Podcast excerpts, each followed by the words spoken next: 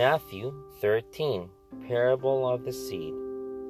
When anyone hears the word of the kingdom and does not understand it, then the wicked one comes and snatches away what was sown in his heart.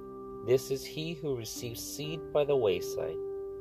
But he who receives the seed on stony places, this is he who hears the word and immediately receives it with joy. Yet he has no root in himself, but endures only for a while. For when the tribulation or persecution arises because of the word, immediately he stumbles.